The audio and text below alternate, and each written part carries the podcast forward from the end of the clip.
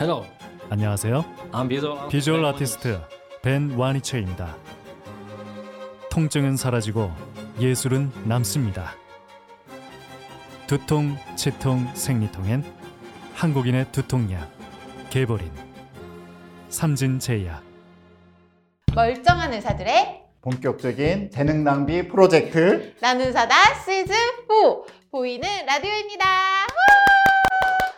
오늘 저희가 분당 차병원 소아청소년과 최규영 교수님을 모셨는데요. 영희님. 네. 네, 이 영상을 기다리신 분들이 되게 많으실 것 같아요. 지난번에 저희가 대한수면학회와 함께 세계 수면의 날을 맞아서 잠 시리즈 3편을 찍었는데 네네. 그 중에서 독보적으로 1위를 하셨습니다. 감사합니다. 네, 지금 오늘 촬영일 기준으로 아마 2개 영상 합쳐서 네네. 15만 회가 더 넘었어요. 정말요? 네. 네. 혹시 병원에서 영상 네네. 봤다는 환자분들 못 보셨어요? 그거는 모르겠고요. 애기 환자들이 늘어났어요. 감사합니다. 네, 아마도 이 영상을 보고 가신 거 아닐까 네네, 싶습니다. 네네. 근데 거기에 댓글이 진짜 많이 달렸어요. 네네. 저희가 그래서 그 중에서 댓글을 좀 모아서 네네. 영희님한테 해결을 해달라고 오늘 SOS 했습니다. 네. 네. 혹시 기억에 남는 댓글 있으셨을까요? 사실은 제일 기억에 남는 댓글이 아기가 네. 자폐증 환자인데 자폐증에 대해서도 도와주세요 하는 네. 그 질문 듣고서 네. 약간 좀 마음이 무겁기도 하고 또 어떻게 하면 도와드릴 수 있을까 그런 생각은 좀 해봤었습니다. 그렇군요. 그럼 조금 있다가 얘기를 해보고요. 예. 지난 영상에 구독자님들이 남겨주신 댓글 보면서 어떤 걸 궁금해하셨는지 보겠습니다.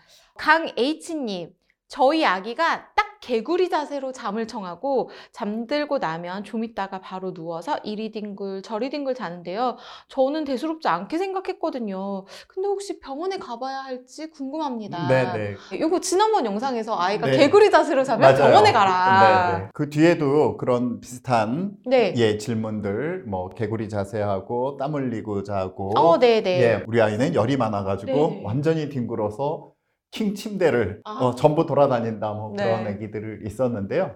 우리 이렇게 똑바로 들어 눕게 되면 턱이 중력에 의해서 뒤로 좀 밀리거든요. 네. 우리가 코골이지만 네. 실제로 우리나라 말로는 코골인데 막히는 부분은 목 뒤쪽이에요. 그래서 목골이입니다. 사실은 네, 코골이가 아니라. 그래서 애기들이 이렇게 엎드린다는 자세는 중력을 통해 가지고 이 턱은 어디 받쳐지는 데가 없잖아요.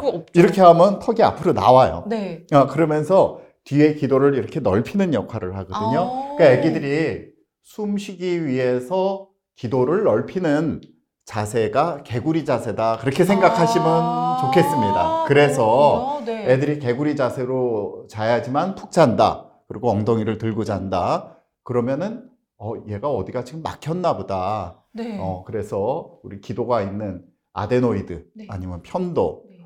내지는 비염이 있는지 그런 것들을 살펴봐 주시는 것이 중요할 것 같아요. 이건 개월수에 상관이 없는 건가요? 물론 이제 어린 애기들이 더 많긴 한데요. 개월수에 상관없이 주로 엎드려서 잔다든지 기본적으로 자세가 엎드려서 자는 건 사실 편한 자세는 아니거든요. 네. 그래서 엎드려서 자꾸 자려고 그런다든지 엉덩이를 든다든지 들고 네. 고개는 옆으로 하고 이렇게 입을 살짝 벌리고 잔다든지 예, 그러면 얘가 어디가 지금 막히고 있구나 그런 거 살펴봐 주시는 게 좋을 것 같아요. 어른 중에도 엎드려서 자는 걸 되게 좋아하는 사람들 있단 그렇죠? 말이죠. 혹시 예, 예. 어른도 마찬가지예요. 사실은 네, 어른도 마찬가지라서 네. 어른도 엎드려서 주무시는 분들 그렇게 나는 엎드려야지 편해요 하는 네. 분들은 되게 코가 많이 휘어 있거나 아니면 퉁퉁해가지고 네네네네. 기도가 좁거나 그런 원인이 있으신 분들이 많아요. 그러면 코가 휘었으면 네. 코를 좀 펴줘, 예. 똑바로 펴줘야 되고.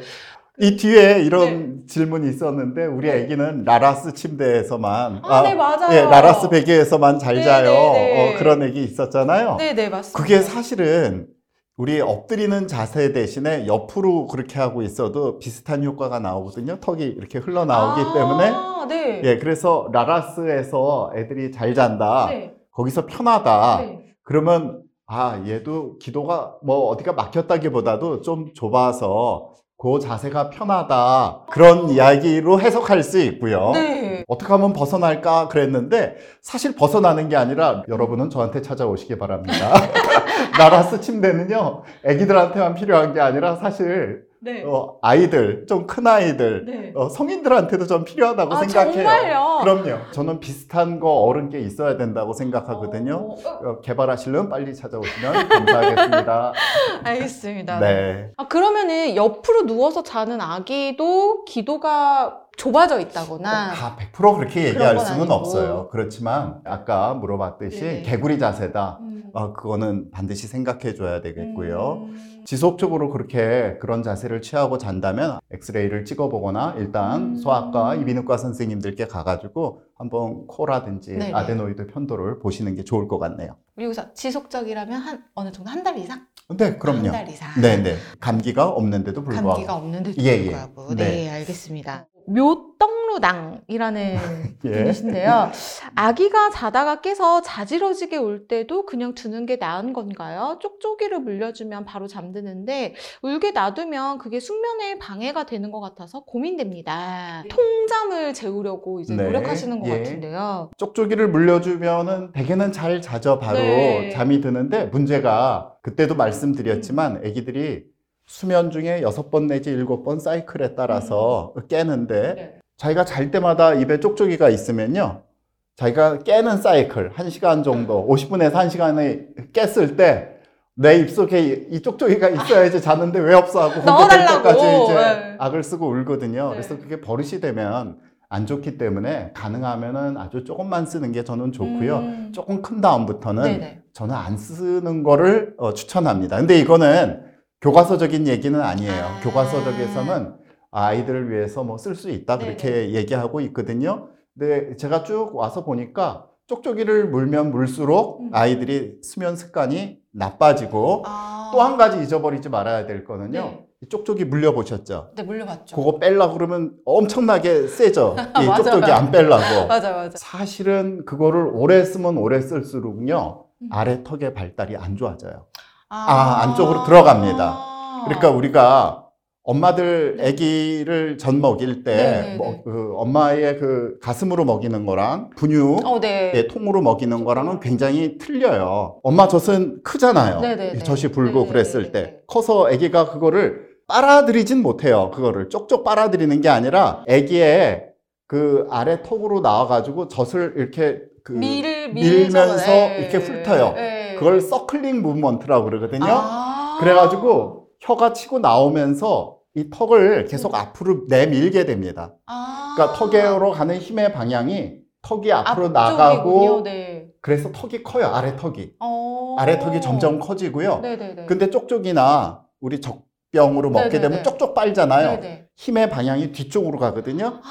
그래서 턱이 자라질 않아요. 턱이 작아져요. 어머. 그래서 엄마 젖은요 네네. 자연적인 교정기예요.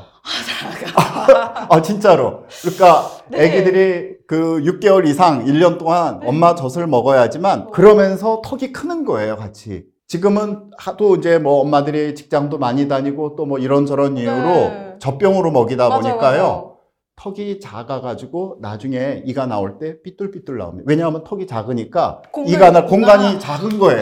6개월 그리고, 이상 먹여야 되는 거군요. 예, 6개월 이상 먹이는 것이 아기 턱의 발달에 너무 중요합니다. 턱이 커지잖아요? 네. 그러면 코의 공간도 커지고요. 그래서 왜 엄마 젖을 먹으면 뭐 면역에 좋다, 뭐 아이들 성장이 네, 좋다 네, 막 맞아요, 많은데 맞아요. 물론 성분도 그렇지만요. 네. 아이의 얼굴 형태가 코도 잘 뚫리고 입도 잘 뚫리고 전체적으로 공간 자체가 커져가지고요. 네. 예, 잘 때 푹 잘 수 있기 때문에 엄마의 젖을 먹고 자라야 되는 겁니다. 아기들은. 쪽쪽이는 가능하면은 수면 초기에만 얼른 띄워줬다가 저는 아예 버려라 그렇게 얘기합니다. 혹시 쪽쪽이랑 비슷하게 아기가 손을 빨려고 한다. 그럼 이건 어떻게 해야 될까요? 뭐 손 빠는 것도 사실 그 시기에 빨다가 말거든요. 네, 그러니까 뭐 너무 걱정하지 않으셔도 될 것 같습니다. 그래도 되네요. 예, 그럼에도 불구하고. 네. 왜 엄지가 완전히 헐 정도로 빨고 계속 빨면서 이 앞니가 이렇게 돌출되는 애기들이 있거든요. 그럴 때는 사실 못 빨게 저희가 여기다 부목도 이렇게 해가지고 예, 애들이 막 싫어하는데 이게 이렇게 되질 않으니까 아, 그런 조치도 하는군요. 네. 대신에 이제 쪽쪽 빠는 거 대신에 뭐 이렇게 안락하게 느낄 수 있는 뭐 좋아하는 엄마 담요, 아... 뭐 곰돌이, 토끼 같은 거 넣어줄 수 있겠죠? 아, 그래서 애착 인형이 필요하군요. 네, 알겠습니다. 오늘 닥터 영희님 모시고 아이들의 수면 교육에 대해서 AS 방송 진행해봤습니다. 네, 교수님 감사합니다. 네, 감사합니다.